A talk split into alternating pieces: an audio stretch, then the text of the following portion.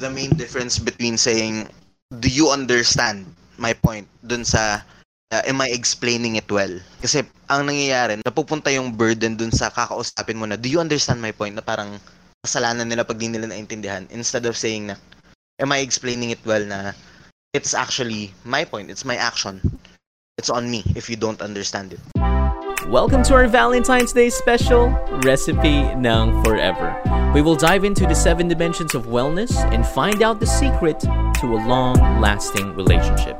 We hope you guys enjoy, listen well, remember the recipe ng Forever. Our third guest for this very special episode of the podcast has been together for almost seven years. So let's give it up for Nico and Noel. So, hi guys, welcome to the podcast. Hello. Hi, Paul. Hello. Thanks for having us. Yeah. Hola. Hello. You're welcome.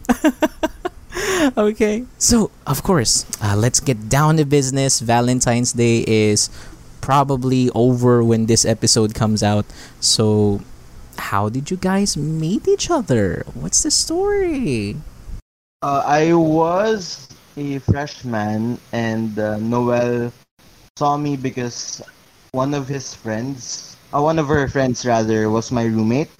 And she just, you know, kind of fell in love with me the moment that she saw me. Tapos, she just didn't stop, you know, pursuing me. Pumunta siya na pumunta sa apartment namin, ganun. Nag-iinom siya lagi doon. Tapos, just got, you know, just got worn out. And I decided na, sige, pwede na. Oh my god. That's a lie. That's not how we met. Ayun, How did you guys I meet? actually first saw Nico.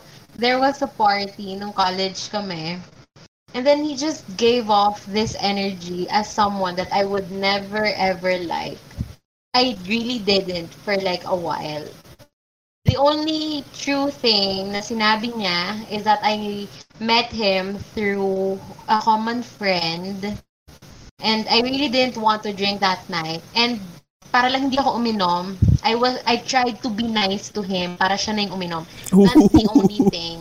Like, ang swerte niya na I didn't want to drink that night because if I did, I wouldn't even pay attention to him. Like, I wouldn't, I really didn't like him as a person before. Naka-baller pa kasi ako nun plaid na polo.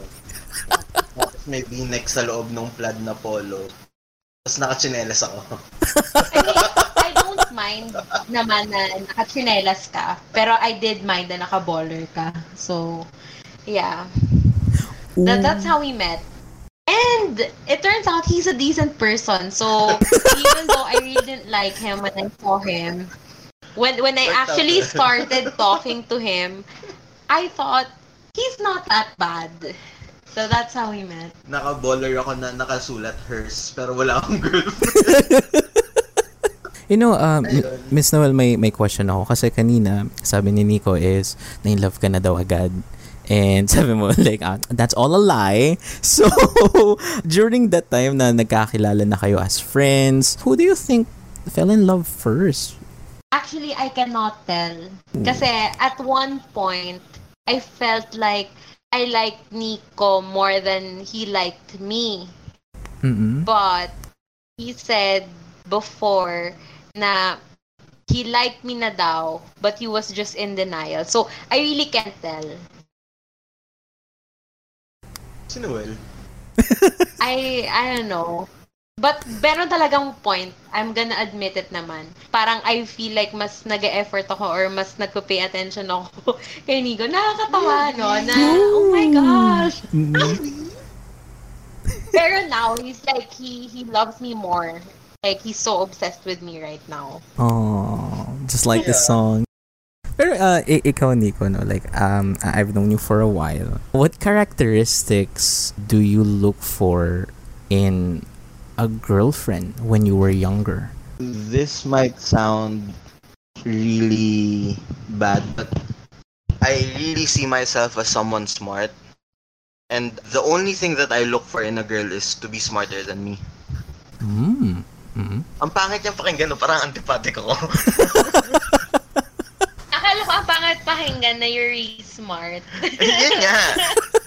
Hindi, pero I, I- I really, I, hindi yung parang ano, ah, I need intellectual talks and walks on the beach. Hindi ganun. Parang, Mm-mm. I need someone who will challenge me to be better, to think better, to think critically. Ano ako, very easily swayed ako as a person. And I need someone who could really help me up my game in life, in in a lot of different things, in in politics, lahat ng mga bagay na yun. So I need someone who can really inspire me to be better as a person. Saka I need someone who's funny. Yee! And as much as, you know, Mm-mm. hindi halata, Noel has a funny bone. I I love what you said, man. Because honestly, I really want someone who challenges me a lot, not just intellectually. Na yun nga, like oh, long walks at the beach, and oh, do you, do you know this reference and stuff? Like no, no, no. Like talagang for the sake of betterment, nandun, nandun yung challenge. Yes. Mm. Uh, I also want to know, uh, kayo po, Miss Noel, um, when you were younger, what were the characteristics that you were looking for? Same with Nico. I also wanted someone na smart, you know, someone I can talk to, ganyan. And like, you know, funny guys kasi, you know, I won't get bored. Of course, good looking, gusto ko rin. Of course. And I think gentleman. Before kasi I really didn't think about boys that much kasi Nico's actually the only boyfriend I've ever had. Ba't ka tumatawa? oh. Ano? Ba't ka tumatawa? Sabihin ko sana gusto mo hanky. Nakakainis. Sampalin kita yung... Ayun. Basta ano, parang for me lang, someone na makakasundo ko. And makakasundo ko yung taong syempre yung nag-iisip, ganon. Bakit? Hindi.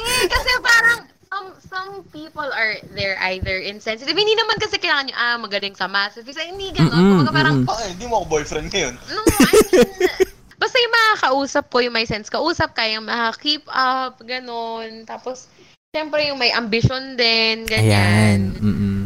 So, yun, yun yung mga parang I know that I would like in a person.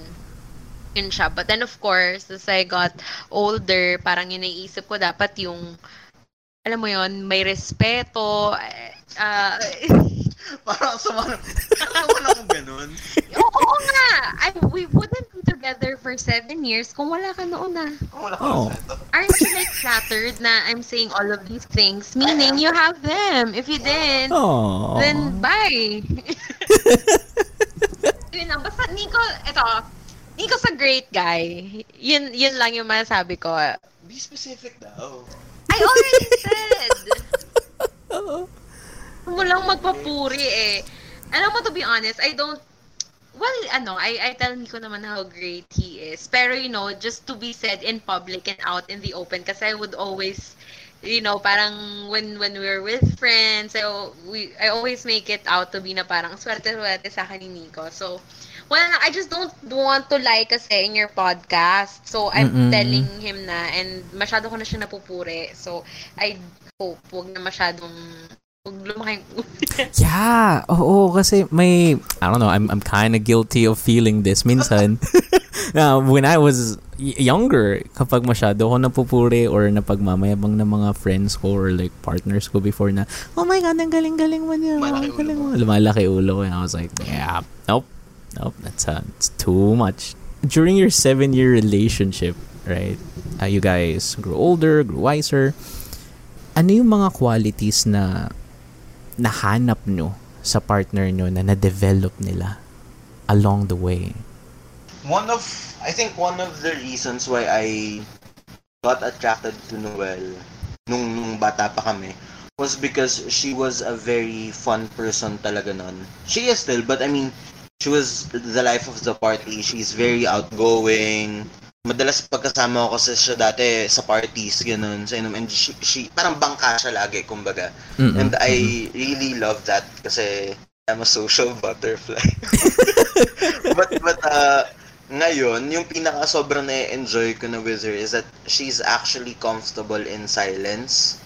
Mm. Nanahimik na ako. Yung ba yung sinasabi mo? Hindi, hindi, hindi. Kasi parang, even if, for example, we would stay at home the whole day and parang low maintenance in a way. Na you don't really have to, she's a very high maintenance person, but Mm-mm. may side sa kanya na parang we don't have to I even see it with her friends na they don't have to speak every day or they don't even have to speak for months and then when they see each other it's just there again nagkiklik siya kaagad Ah, okay. and it's something that I really want to have for myself too So yun, isa yun. Another thing is her brilliance, her leadership skills, her mentoring skills.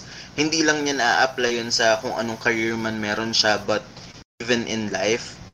Um, one thing that I discovered whenever we travel, when we first traveled with her sister, si Vern, with our friends, siya yung TL namin lagi pag nagta-travel. She she takes care of the whole itinerary. Mm-mm. Mm-mm. Tapos sobrang sobrang malaman nung everyday kahit maraming hiking na hindi ko gusto. Parang there's never a dull moment. Ayun, so that's one thing then that I like. Ah, Ano pa ba ibang discover ko sa Mm, she's actually patient. Mm. Mm-hmm. Talaga? Ganun ako. Like, ah, surprise me too. Like, what? Like, Ma, ma, ma, ma- ano lang ako eh. Parang mabilis lang ako eh. Mabilis, parang parang bibigwa sa lagi. Pero ano, mm-mm. Hindi kasi in the long run you've you've really been patient. Like I wasn't a perfect person. I am I still not I, I still am not but you know you, you spend time really being patient with me and helping me, you know, get to where I want to go as slowly as that might take me. Aw. Mm, for me naman, I think yung pagiging, uh, how do you call it pa? Malambot malambot katawan sa mga. Yung pagkakaroon ni Nico ng empathy, ganyan. Because before, I just do what I have to do, ganon. Mm-hmm. Parang more on facts. Parang I'm very objective. But then Nico really has taught me to become more sensitive with the people around me. And hindi lang yun na-help ako with my work and with my life. It also helped so much in a relationship kasi we talk so much more now. And a lot of times kasi I realize na when people are fighting, they're not really fighting. Yung parang fight nila, there's really something hidden behind that. Yeah. Uh-uh. But now, I'm so happy kasi we can actually address kung ano yung mga problems namin. Yung mga halimbawa kapag you're just really sad because someone's leaving, so you like start a fight about Mhm. something, you know, even just a very minor thing, a random thing, ganyan. And then it's going to be a big fight. Pero now, you know, like we talk about it na parang na-hurt ako when you did this or when you say things like this, it make it makes me feel like you don't value me, parang ganun. So wala lang, parang that's so refreshing for me. Kasi nga medyo ano rin kami, pa like with my family, medyo you know reserved ba kami yung emotions Mhm, namin, mhm. ganon. yeah. And we try to avoid mga confrontations, ganyan. Pero ito, like, super open and honest. Although hindi namin yun agad na gawaan nung first few years namin, it really took, you know, like, work. Mm-mm. But, you Mm-mm. know, it's paying off. we address it now. So, Ay, ano, yung, yung, yung sinasabi ko, sorry, hindi maayos yung wording ko kanina. Yung sinasabi ko na kasi before, you, you used to be the, the, the fun part of every party. Like, you used to be the life of the party all throughout. What I meant to say was, dati, ginagawa natin siya when we're drinking, but now we can, we actually have fun without alcohol. And that's Oh. a very big deal for me kasi, know, wala nang hangover but we're still having fun. Like, we would laugh for for hours just talking to each other compared to before na kailangan lagi akong lumalabas para uminom. yeah, Mm-mm. like, group of, like, Mm-mm. people parate. But now, like, we're just happy, you know, with Yeah. each other's company. there was one sem na everyday umiinom kami. Non- everyday yun, buong sem. Mm-hmm. That's like four months straight. From that. No, six months. One Six semester. months. Oh six yeah! Holy shoot! Ngayon, ano na. Halos hindi na kami umiinom. Kapit sa warm water na yung iniinom Oo, na. malaki. Baby, warm water. Oh my god! Ito na yun. What It, happened to us? Ito na yun. Kaya ako pa na-preserve eh. Like, I did the podcast to preserve the good old days, pero pa-transition na tayo doon. God damn it, we're getting older.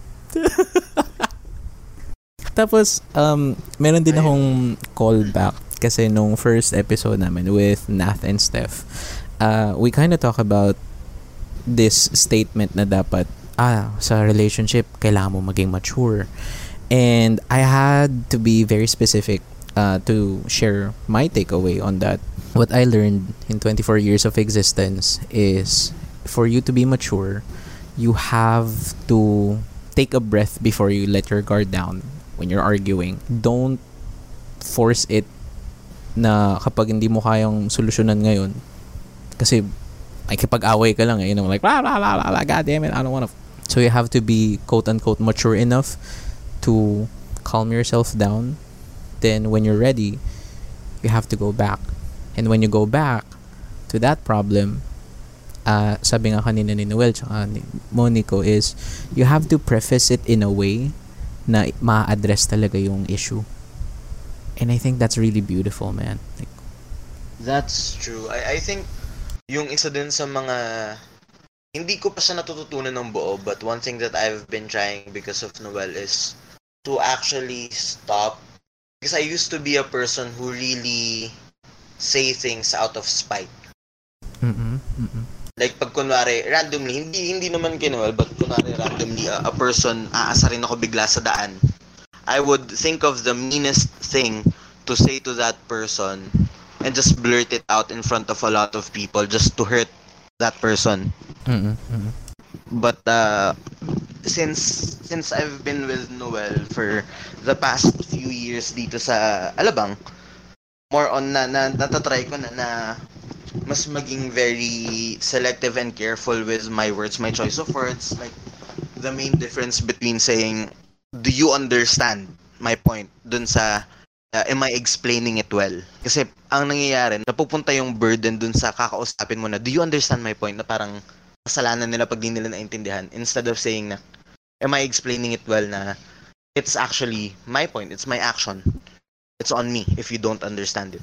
Mm-mm. But it's still a work in progress. Definitely. Kasi like sometimes like I'm also guilty of doing that. I'm trying my best to increase my awareness lalo na sa wording ko pero may mga slips pa rin na like w- w- what do you mean when you say this like I don't want to start a fight Mm. Ah, ganun. Tapos earlier halos nasagot naman na din ni Nico kung bakit niya niligawan si Noel for like the longest time. Like wow she's beautiful. Ah, she's very smart. I sense kausap and and all that. Pero I want to hear it from Miss Noel kasi there were times that guys will feel pressured in making ligaw. And not all of us syempre believe in that traditional ligaw phase. What made you say yes Actually, when Nico asked me to be his girlfriend, we were kind of together na rin kasi talaga. You know, parang the label na lang, yung wala. Although we really didn't talk about what we were then, mm kainis. Kainis ka kasi. Okay. When Nico asked me to be his girlfriend, it kind of just felt right. Kala mo naman, ang best mo ko tinanong. Parang na-shock din ako sa sarili ko na, ay talaga ba? Kasi sa totoo lang, when I first met Nico, I really didn't like him. Kanino mo pa sinasabi ko? kaya nga eh. There's something nice naman sa ko. When, you know, I actually got to know him, I said na, oh, he's nice, you know, parang, I can stand his presence, parang ganun. And then after that, I actually enjoyed his company, and we would you really hang out. You know, I actually got attracted to him. And then sabi ko, you know, every girl parang must have a, you know, romantic experience. So maybe he's gonna be one of those experiences. So, nung something more na sabi ko, he'll probably never be my boyfriend. Kasi yun nga, parang, alam mo yon parang, it wasn't really the, the, the type of person I thought I'd end up with. Ganon. But then when he asked me, as in, at nito yung parang, ay, baka hindi naman maging kami. Parang hindi ganun yung isip ko ah. Like, I was so sure na, no, he will never be my boyfriend. Parang, he's not going to be my first boyfriend. Medyo firm ako dun sa paniniwala ko yun. But when he asked me, I was so surprised. It felt right. You know, I was very comfortable with this person. I liked being with him. He treats me well. You know, he's so funny. He's smart. He's creative. Mm-mm. Basta, he's just a person you know and you will feel na nagkikare siya for you. Kasi, sobrang hirap baguhin yung isip ko kasi, alam mo yun, parang, if I don't like a person, I really don't like a person.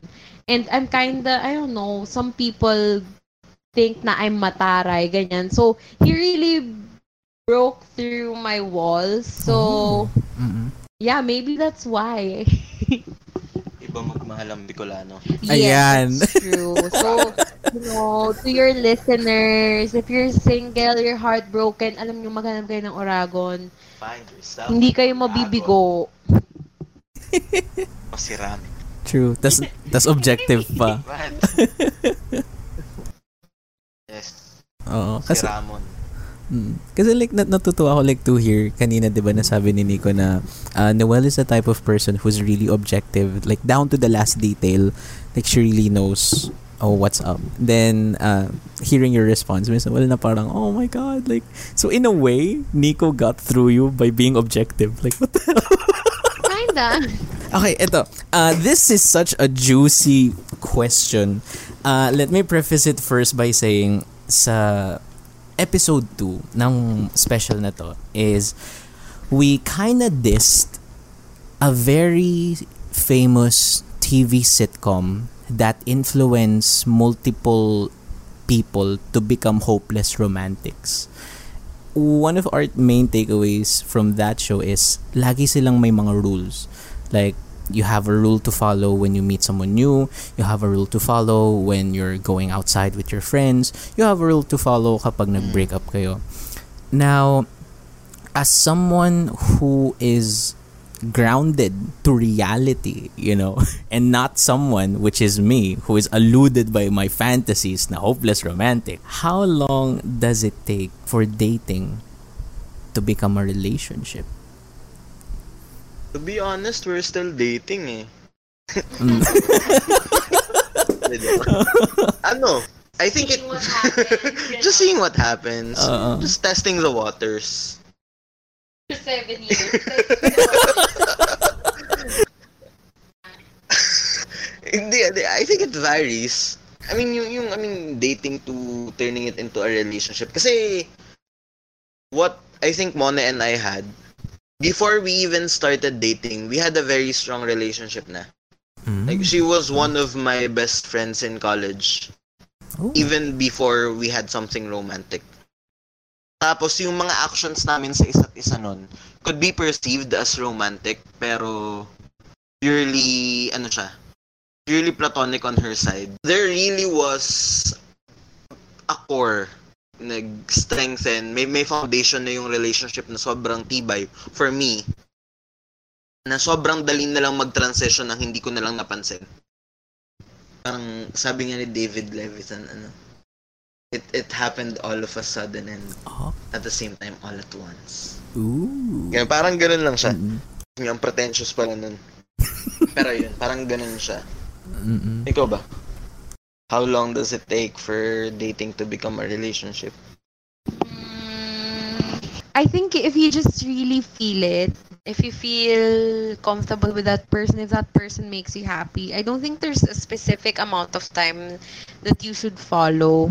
People are different. So some are emotionally ready, fi- financially ready. That's really hmm. a factor too, ganon. So that's why for some people, you know, it's faster for them, ganun. Dating Andun din yung values ng mga tao, ganyan. Some are more traditional, ganyan. So, I think as long as it's right for you, you're both ready, you're both in the same page. I think that's the time that you should do it. What page are you in? Malapit nang matapos at ako eh, Nico, sa'yo naiinis na ako. Wala na, wala na epilogue. Oh no. Wala sequel. Walang sequel. Ayun. So, kaya ako din siya natanong kasi I, okay, like, I- I'm personally in the stage of my life na kinakabahan ako. Kinakabahan ako in a way na parang sure, like I'm dating now, we're in a relationship, pero the next step is always going to be the in-laws, the parents, parents of another. So, Namit mo na yung magulang ni Jin, di ba? Yeah, oh, na- na-meet ko na yung magulang nila and it was really nerve-wracking kasi when when I talked to them, talagang rapid fire questions. Akalain mo nasa ano ko, uh, suited boy abunda. Hmm. Kailan yung tamang oras na pwede mo nang i-introduce yung partner mo sa magulang? Again, iba kasi yung sa amin kasi mm-mm. sa side ko, sa family ko, kilala na si Noel bago pa kami magkaroon ng anything romantic. Mm. Kasi in-add ni mama sa Facebook lahat ng kaibigan ko. Okay. So, kilala na nila si Noel bago pa ano, bago pa maging kami. Tapos dun sa family, sa side naman ng family ni Noel, medyo ano, medyo in my point of view, rocky yung simula. Kasi nung una akong nakita nung nanay ni Noel, mohawk yung buhok ko. Tapos hindi yung mohawk na maganda, yung mohawk na pang ex-Bijensan mohawk. Oo. Basta parang hindi talaga maayos. Basta nasa ano sila, nasa, sa anong hotel yun? Bumisita ako doon, nag-inom kami nila Noel sa mga friends niya. Tapos yun nga, Mm-mm.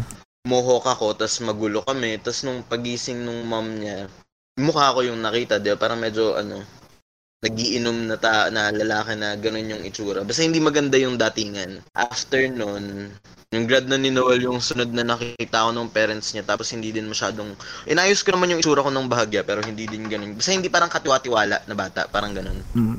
Napakilala ko kumbaga per se na maayos. Eh nung nasa alabang na kami. Mm. Okay.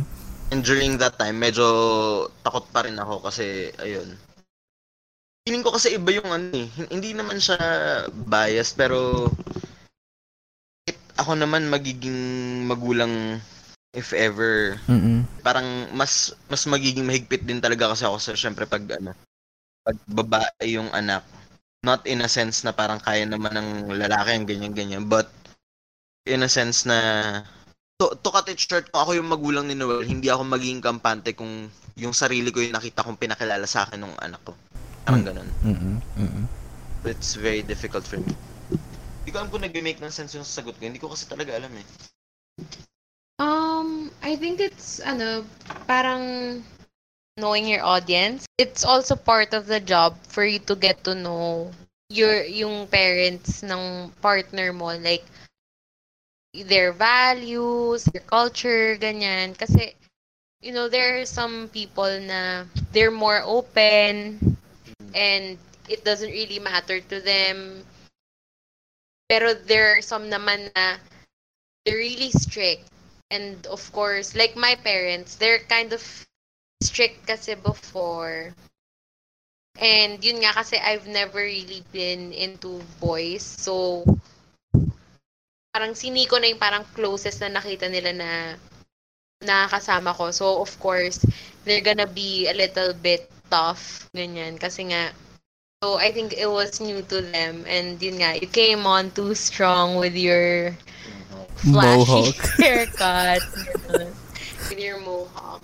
I introduced Nico nung graduate na ako. Kasi, alam mo yun, parang, in a way, parang, I'm an adult now. I'm Yeah, done with my study. So, wala na yung parang, mag- mag-aral ka muna, ganun. Tapos tama pa, parang pwede ko sabihin.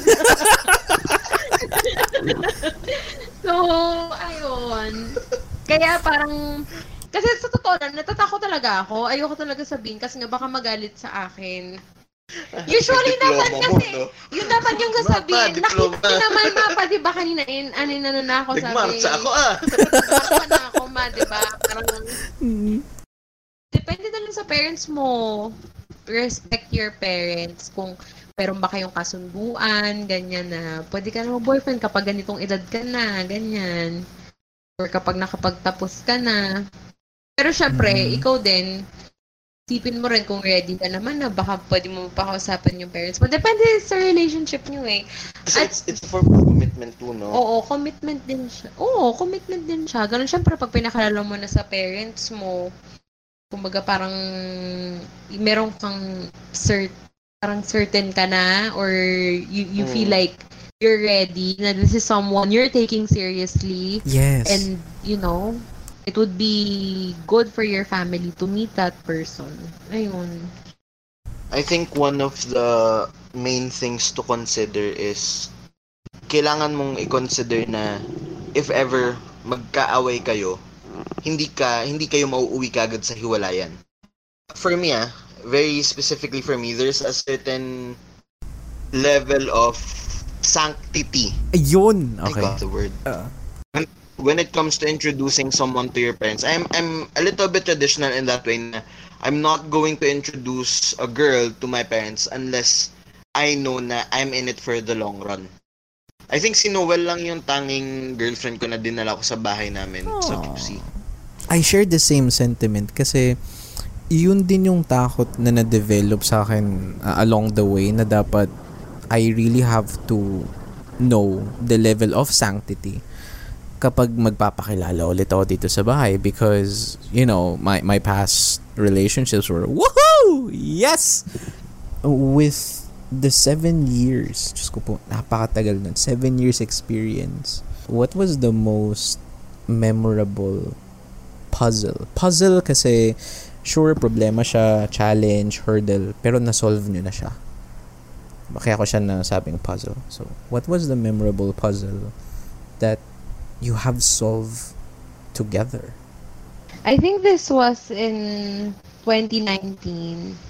That was the time na medyo madalas kaming hindi okay ni Nico. Parang, although we were working together, we, we kind of felt like we were both apart. And then we weren't seeing eye to eye on things.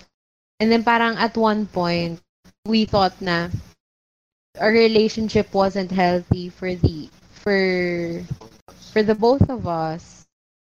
So parang nagkaroon na lang kami ng agreement kasi nga we were also living together, we were working together. So like separating wasn't really the easiest thing kasi like like we have to consider our finances, parehas kaming andun sa lease nung place namin at the time.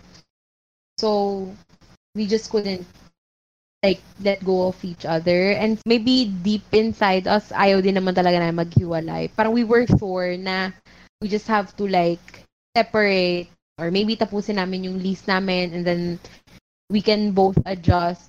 Parang we kind of decided na it would be better for the both of us if maghiwalay na lang kami. But then when we finally had that discussion, di okay na parang, alam mo yun, parang maybe just don't fight so much anymore. Kasi ito na nga, we, we were not gonna do it anymore.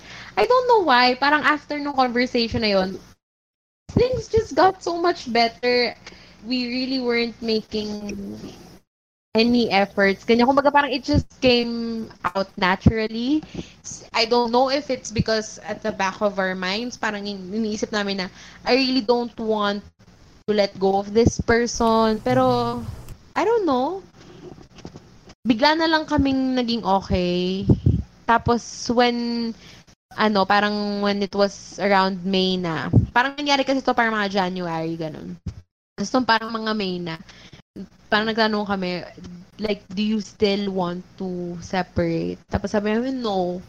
And then, magmula nun, parang, we just became stronger and parang mas iniisip na namin yung isa't isa. I really can't remember what happened, pero I think mas naging mas sensitive kami basta hindi na masyado nag-aaway, mas naging supportive kami. We made more time for each other. Pero for me kasi yun yung biggest dahil we were actually considering na yun na nga maghiwalay na kami tapos we were also unhappy at the time.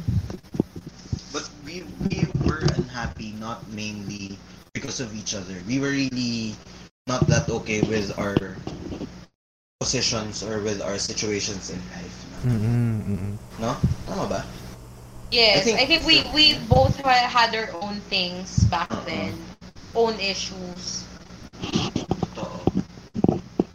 And by the way, yung magkatira sa isang bahay, it's called common law spouse. Okay. Just, you know, putting it out there. There's a word for it. Sorry, I'm- Yan yung smart. Bobo That's, ka that's, usap that's the puta. smart I fell in love with, guys. Bobo ka usap. Hindi, pero, pero ano, serious. Yung sa akin, hindi. Magkaiba kami ng sagot eh. Kasi for me, it's not one big fight. It's not a specific big fight, but Mm-mm. the the problem not the problem but the puzzle for me would be something not continuous Mm-mm. like how we constantly adjust to each other's issues in life kasi hindi naman siya fixed na ito lang yung issue ko sa buhay ito lang lagi may mga dumadating eh. Siyempre, as we grow older, we we discover ourselves more. Marami ako na-discover sa sarili ko na ayoko na gusto ko naman dati. Marami ako na-discover sa sarili ko na kinihate ko na ngayon. Marami ako na-discover sa sarili kong issues na mabigat na ngayon. Dati light lang naman. And how we constantly adjust to these things is very difficult that's one thing that I'm I can say that I'm really proud of in this relationship is how we try our best, how we you know put an effort into constantly adjusting when it comes to these kinds of new challenges that we face individually and as a couple. Uh, how do you respond to the lines of wala akong time or busy ako eh? Pag, pag sinasabi ni Noel na busy siya, usually ang ginagawa ko nag sa turn on ng PS4 Mm. kasi that means I have time to play. Hey. Seryoso sagot. May ginagawa si Noel sa whole label, sa, sa business, sa trabaho, kung ano man. Parang go signal ko yun na, go ahead and play. Do your thing. Read your manga. Parang ganun siya for me. Mm-mm. So, eh, it's not really an issue for me. Pero ano ako, medyo seloso ako, not not sa tao, pero seloso ako pag kunwari, free yung time niya, free yung time ko, pero hindi niya ako tinitingnan. Gusto, basta gusto ko lang nakatingin lang siya sa akin. Ah. Kahit may iba siyang ginagawa. Or gusto ko, pag nakatingin siya sa akin, iniisip niya ako, Oh. clingy bitch. bitch. It's actually quite nice kasi now that I think about it, Nico almost never he would tell me na wala akong time, busy ako. Because he always finds time. And even Aw. though Mm. minsan sabi niya na, I have to do this, I'm busy eh. But then he would go to me and he would spend time with me after. Sige na nga, mamaya ko na lang to gagawin, ganun. So I'm very lucky. Although ako talaga, minsan, lalo na nung uh, I was working pa as a manager, I wouldn't tell kay Nico na wala akong time. I I don't think we ever said to each other wala akong time kasi there's always time. But there are times na I'm sorry I can't, gaganon ako, magde-decline ako. Madalas yung nangyayari when I was super busy. Mm-mm. But Nico always respected it and understood it. Of course, sometimes he would say to me na I feel like you're neglecting me na. Kumaga, hindi naman laging ay ayos lang. Kumaga, parang there are times na he also feels like I'm not making the effort, ganyan. He would talk to me and, you know, siguro minor fights lang siya about that. Hindi, parang may, may time na nagtatampo ka na sa akin kasi nga, masyado na akong busy sa work. Ayun. So, syempre ako, because I'm pressured with what I have to do, Mm-mm. parang I'm not always the most welcoming. Pero yun, parang siguro, I'm gonna admit, medyo naging complacent ako rin because I know he was super supportive and he would always be there for me. And that was actually, I think, one of the things that we worked on na parang I made more time for him. Pero I guess to answer really the question, how can we more time rather than how would you react to walang time? Kasi for us now we work together and we live together. How can there be no time? Exactly. There's something wrong if you cannot make time. Ibig sabihin, you don't want to be in that relationship. Ganon. Kasama sa trabaho mula Oo. 2015. Sa bahay. Ang pahinga lang namin sa isa't isa pag nagbabanyo kami. Kasi from a place of privilege nga din. Kasi not all of the couples naman can work together and can, you know, live together. Some couples actually like live, you know, na ma- malayo yung bahay nila and they have other responsibilities. So, kami, may karapatan kaming malungkot-lungkot na we, we don't have time for each other. Kasi nga lagi kayo magkasama. Pa- bakit kayo walang time? Eh kung kasama kayo sa bahay, di ba?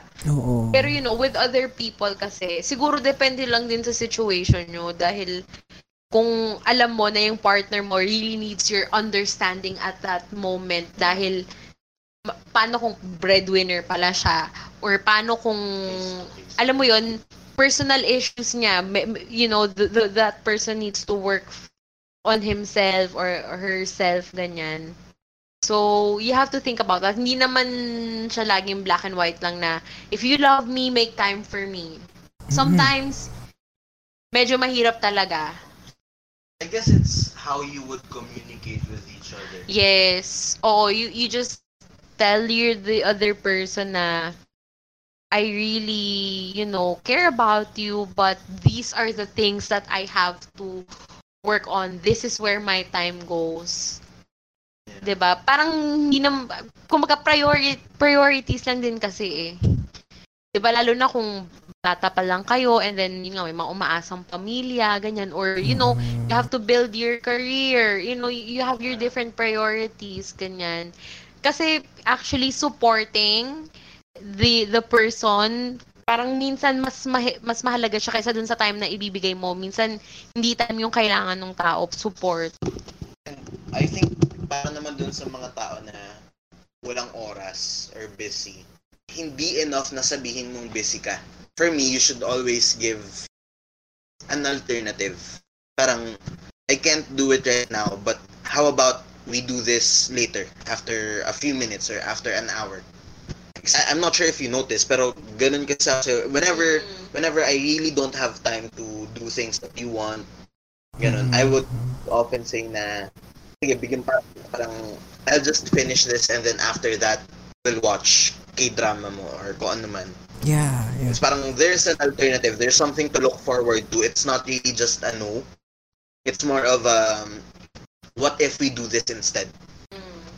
So, hindi siya masyadong masakit sa pakiramdam nung recipient nung sinasabihan mong wala kang oras. Kasi, at the end of the day, may oras ka pa rin. It's not just now. Parang ganun. Tama, tama. Kasi sobrang sakit nun pag sinasabi mo lang, ah, wala akong time or, ah, hindi, sorry. Parang, kahit alam mo yung intention kung bakit na sinabi yun, it's just kind of hurts na, oh, it's so cold. Bakit? Ba't wala kang time sa akin? It's so goddamn cold.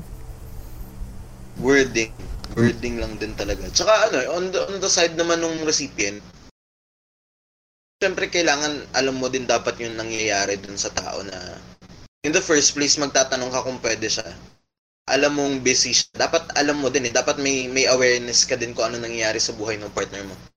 Yeah. Kasi may pressure din na kaakibat yun eh. Alam mong kung trabaho man yan, kung pag-aaral, alam mong busy sila doon kasi may goal sila. 'Di ba Parang put yourself in your partner's shoes din. I agree, I agree. In our case, mabaho yung sapatos. Oh God, here we go. Minsan yung medyas. Ah, Niregluhan pala ako nila Paul ng medyas, by the way. Ano mo ba yan? Yeah. Thank you, Paul. ah, yay. Oo. Kasi um, isa din to sa mga goals ng Valentine's special other than provide the recipe ng forever. And this is actually build awareness dun sa issue, which is common issue uh, in my circle and other uh, people na parang wala akong time. Like I get it. We're in our zone. Sabi nga ni Sheldon, I can't talk right now. I'm in the zone. Tapos like I don't need sleep. I I need answers. Nandun na tayo sa drive na yun. But it has to go back as you said Nico na parang you have to be aware of what your partner is going through what their privileges are like what they want to achieve.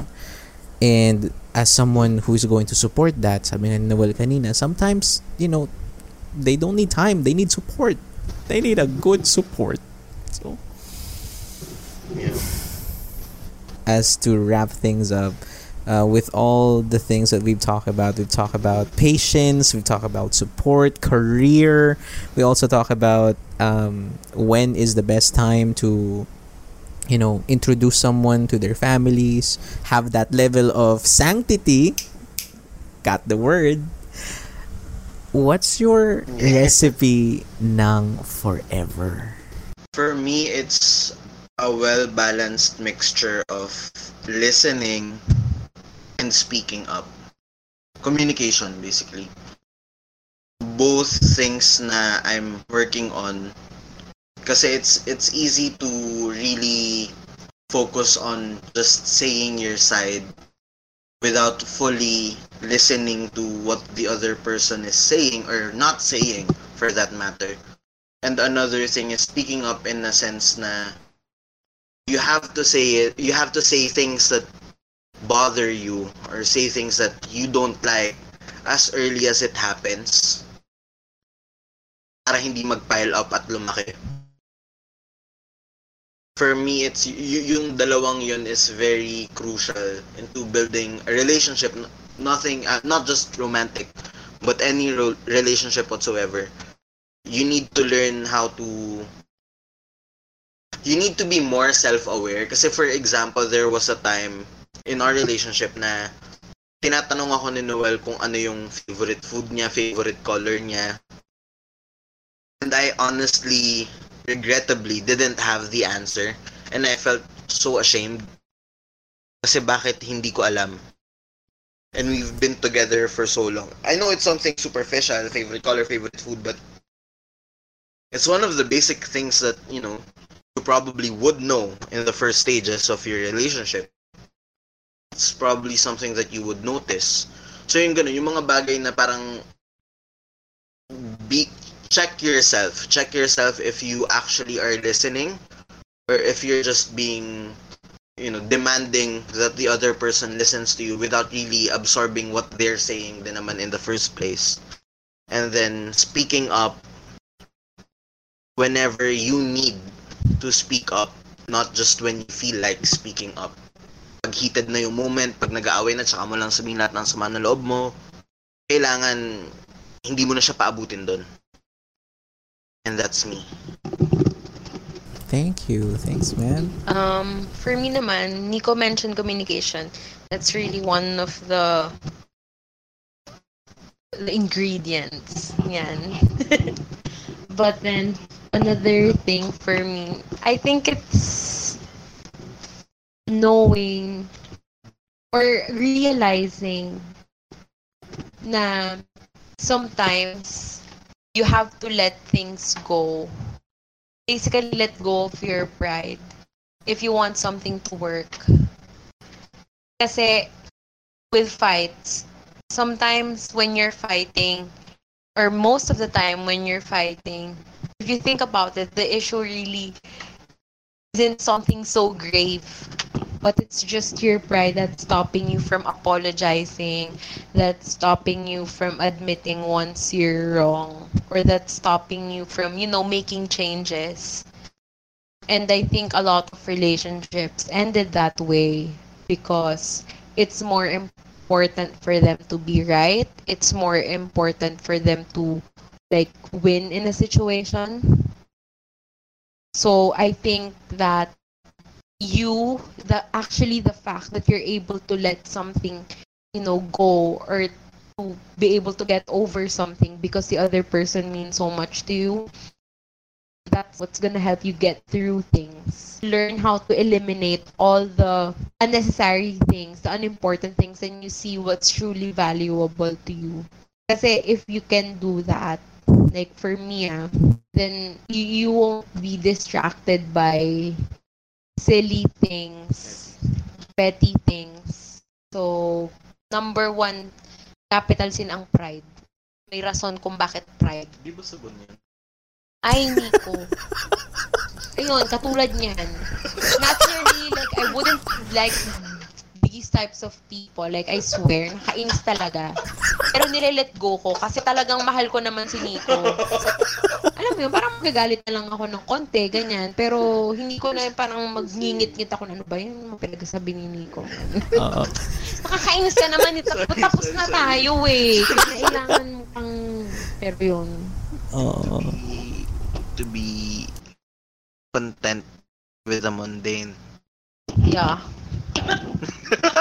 Kasi para, syempre, most really, all relationships are, you know, all fireworks and firecrackers at first. Watusi. okay. Pag sinindihan mo. After a few years, well, when you reach around seven years, ganyan yung sa amin ngayon, kung yung tagal na ng pagkakilala namin, nine years, there will come a time when, for lack of better term, ka-romantic in a sense. Na hindi siya parang Edward Bella na parang, ah, I will die for you. Yung mga ganyan. Hindi siya ganung intensity ng ng nakaka-cringe na kalandian. But if you can be content with that, if you can try to find meaning in that, you know, in those situations, if you can find happiness during the times na, yung mga serene times na nagkakape kayo sa labas, na kayong dalawa lang, kung sa, sa veranda, sa sala, nagkakwentuhan lang kayo, Kunwari, may mga times na nandyan lang kayo sa baba, nag, nag, nag, uh, yoyosi break lang kayo sa baba, yung mga ganong bagay. Nagla-lunch lang kayo kahit walang kasama. Kunwari, yung, yung partner mo nagpo-phone habang nagla-lunch kayo. Yung hindi mo kailangan magalit. Even during those times, alam mo naman na mahal ka naman ng tao kahit hindi ganun ka-exciting yung nangyayari sa moment na yun. And alam mo na you still have a lot of years to go pa. So, being bored ng seven years pa lang is not really something that should be, you know, okay or that should be right. Especially if you think that you have 50 more years to go. Oh. Um, do you have anything else to add uh, before we wrap things up? And plug in. so tell us where to find you. Tell us. You can find me at the whole label. By, by beautiful, designed by Noel and Vern na mga damit na napakaganda sa The Label. made, Locally made, high quality, high quality, premium clothing. premium clothing. And uh, for me, you can find me here sa Alabang. Yan. okay, great. Thank Salamat. Thank you, thank you. Ayun, so uh, thank you Noel, thank you Nico, and that's it for our third episode, you guys. I'll see you again very, very soon. Happy Valentine's Day. Thank you, Paul. And that's it for this episode. If you'd like to support the podcast, follow us on Facebook, Instagram, YouTube, and TikTok at Runaway Podcast. Subscribe to the podcast, share the podcast, Runaway with Runaway Podcast.